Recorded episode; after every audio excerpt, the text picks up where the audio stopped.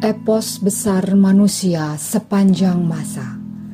Mahabharata Ramayana. Ditulis oleh C. Raja Gopalacari, diterbitkan oleh Ircisot. Dibacakan oleh Nyonya Wage dan Tamu Wage. Bagian kedua. Ramayana.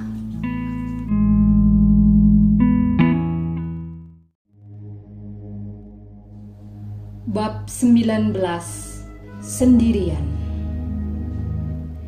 Orang-orang yang mengikuti Rama tidur di pinggir sungai Tamasa. Paginya, ketika bangun dan melihat ke sekeliling, mereka terkejut melihat Rama dan keretanya telah tiada. Mereka mencoba mengikuti jejak kereta tersebut. Namun, Betapa kecewanya mereka ketika mendapati jejak kereta menghilang di jalan utama menuju kota. Mereka kembali ke kota dan melampiaskan kekecewaan mereka dengan mencela Dewi Kaikei. Tanpa Rama, kota kehilangan keindahan dan diliputi kemuraman. Sumantra dan para pangeran telah melintasi Tamasa jauh sebelum fajar merkah dan bergerak semakin jauh menuju hutan. Setelah melintasi beberapa sungai kecil, mereka tiba di perbatasan selatan kerajaan Kosala.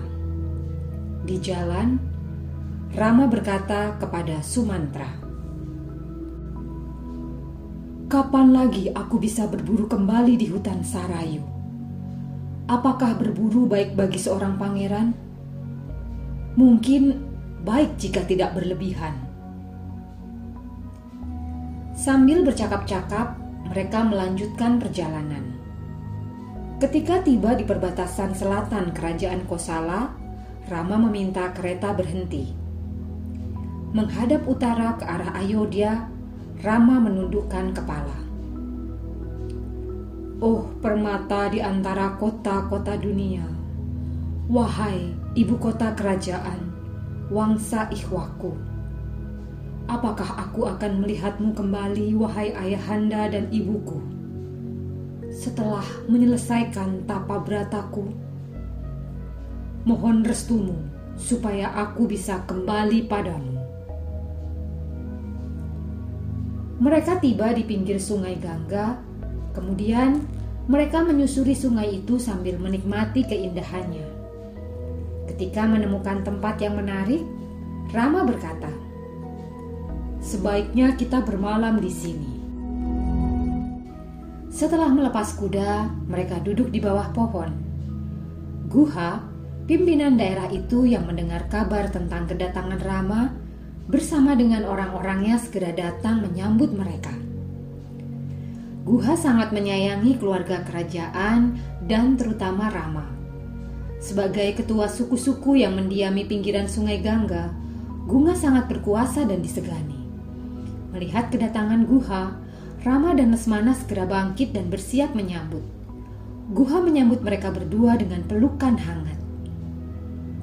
Anggaplah negeri ini sebagai negeri kalian sendiri. Negeri ini memiliki banyak persamaan dengan negeri kalian. Siapa yang tidak akan bahagia mendapatkan tamu seperti kalian? Kedatangan kalian adalah karunia bagi kami. Guha telah mempersiapkan sambutan yang meriah. Katanya lagi, Anggaplah tempat ini sebagai rumah sendiri. Kalian boleh menghabiskan masa pembuangan selama 14 tahun di sini. Aku jamin kalian tidak akan kekurangan apa pun. Menjaga keselamatan kalian akan menjadi kehormatan dan kebahagiaan bagiku. Terimalah ketulusan persahabatan kami. Sebelum bicara, sekali lagi Rama memeluk Guha dengan hangat. Saudaraku, aku tahu betapa besar rasa cintamu kepadaku. Tawaranmu sehangat persahabatan yang kau berikan. Tapi karena aku terikat sumpah janji, dengan sangat terpaksa aku tidak bisa menerima tawaranmu. Aku akan tinggal di hutan dan hidup sebagai pertapa ini adalah kuda-kuda kesayangan ayahku. Mohon engkau berkenan memberikan makan secukupnya untuk mereka. kami akan makan makanan sederhana saja, dan mohon perkenananmu untuk beristirahat semalam di sini. Malam itu, mereka beristirahat di bawah pohon. Guha dan Lesmana terus berjaga. Mereka bercakap-cakap dengan Sumantra. Kata Guha kepada Lesmana, Saudaraku, beristirahatlah. Di sana ada tempat tidur yang telah dipersiapkan untukmu. Orang-orangku akan menjaga kalian. Di hutan ini tidak ada yang berani mengganggu tamu-tamuku. Jangan khawatir soal Rama. Silakan beristirahat. Bagaimana aku bisa tidur tenang, Guha? Dewi Sinta, putri Raja Janaka yang agung dan menantu Raja Dasarata yang masyur tidur di tanah. Purushotama sendiri yang bisa menaklukkan ketiga dunia tidur telentang di atas rumput. Bagaimana mungkin aku bisa tidur? Aku tidak bisa bayangkan betapa Ayodhya kehilangan Rama. Kediaman para permaisuri pasti bermuram durja dengan tangis ratapan. Bahkan Aku ragu apakah ibunda Kausalya dan ibuku masih hidup sekarang. Memang, ayahanda masih punya kekuatan untuk mengatakan, Rama, pergilah ke hutan. Tapi, aku ragu ia sanggup menghadapi kenyataan bahwa Rama benar-benar telah pergi. Dan, jika ayahanda wafat, ibu-ibu kami pun pasti akan segera menyusul. Sementara karena kami di sini, kami tidak akan bisa memberikan penghormatan terakhir. Kecil kemungkinan ayahanda dan ibu-ibu kami masih hidup dan akan menyambut kami ketika pulang ke Ayodhya nanti setelah periode 14 tahun selesai. Demikianlah Lesmana mengungkapkan kesedihan hatinya. Guha terharu mendengar kesedihan Lesmana. Malam itu, pembicaraan mereka diliputi suasana duka. Pagi-pagi sekali Rama berkata kepada Lasmana, Kita harus menyeberangi sungai. Mintalah Guha menyiapkan perahu untuk kita. Guha segera perintahkan orang-orangnya untuk menyiapkan perahu. Setelah selesai, Guha memberitahu Rama. Sumantra mengaturkan sembah hormat dan berdiri di hadapan Rama mohon perintah. Rama memahami kesedihan Sumantra. Ia letakkan tangan di bahu Sumantra. Sumantra, kembalilah ke Ayodhya secepat mungkin. Temanilah ayahanda raja. Tugasmu sekarang adalah menjaga ayahanda. Oh Rama, seru Sumantra. Kebenaran, kemauan belajar, dan peradaban tidak ada gunanya lagi. Kau saudaramu dan Waidehi akan hidup di hutan. Bagaimana dengan nasib kami? Bagaimana kami sanggup bertahan di bawah kekuasaan Kaikeyi? Sumantra menangis seperti anak kecil. Sambil menghapus air mata Sumantra, Rama berkata, Kau adalah sahabat terbaik keluargaku. Hiburlah ayahanda. Hatinya pasti porak-poranda karena kesedihan tunaikan perintahnya dengan patuh. Jangan memikirkan apakah itu diminta untuk dirinya sendiri atau kesenangan ibunda Kaikeyi. Jangan buat ia bersedih dan jangan khawatirkan kami. Sampaikan semua ini kepada ayahanda yang sedang dirundung duka cita tergetir dalam hidupnya. Rengkuhlah kakinya seperti yang aku lakukan dulu. Katakan kami, aku, Lesmana dan Sinta sama sekali tidak sakit hati dibuang jauh dari Ayodhya. Kami akan menikmati masa pengasingan di hutan. 14 tahun akan berlalu dengan cepat. Segera setelah pengasingan ini selesai, kami akan kembali ke Ayodhya dan bersujud di kaki ayahanda untuk mengaturkan sembah bakti. Sampaikan rasa sayang kami kepada ibunda Kausalya. Katakan bahwa berkat doa restu ibunda, kami baik-baik saja. Sampaikan hal yang sama kepada ibu permaisuri yang lain, terutama ibunda Kaikeyi, supaya ia tidak berpikir kami pergi memendam amarah. Katakan kepada Maharaja supaya segera menobatkan Barata menjadi Yuwa Raja. Dengan demikian, Barata bisa menjadi pelipur lara hatinya karena kepergian kami. Mendengar ucapan Rama, Sumantra tidak kuasa menahan kesedihan hatinya. Katanya dengan berlinang air mata. Aku tidak sanggup pulang ke Ayodhya. Kata-kata hiburan apa yang aku bisa berikan? Dan ketika melihat ke arah kereta yang kosong, ia kembali menangis dan katanya, Aku tidak sanggup membawa kereta yang suram muram tanpamu ini. Sekali lagi Rama menghibur dan menguatkan hati Sumantra. Ia minta Sumantra bersabar dan pulang kembali ke Ayodhya. Guha, kata Rama, aku tidak bisa tinggal di kerajaanmu seperti yang kau minta. Aku harus memenuhi janji.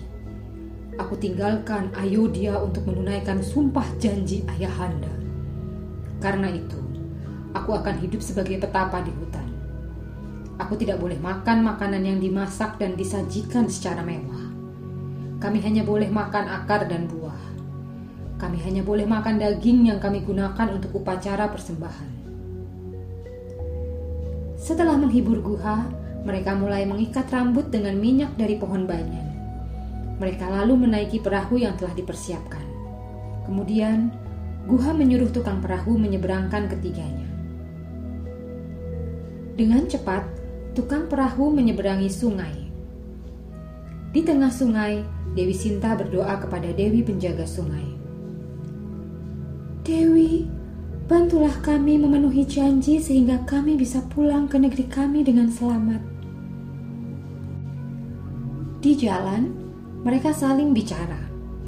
Tidak lama kemudian, mereka tiba di sisi lain Sungai Gangga. Di sana, untuk pertama kali, mereka merasa sendiri, tiada teman.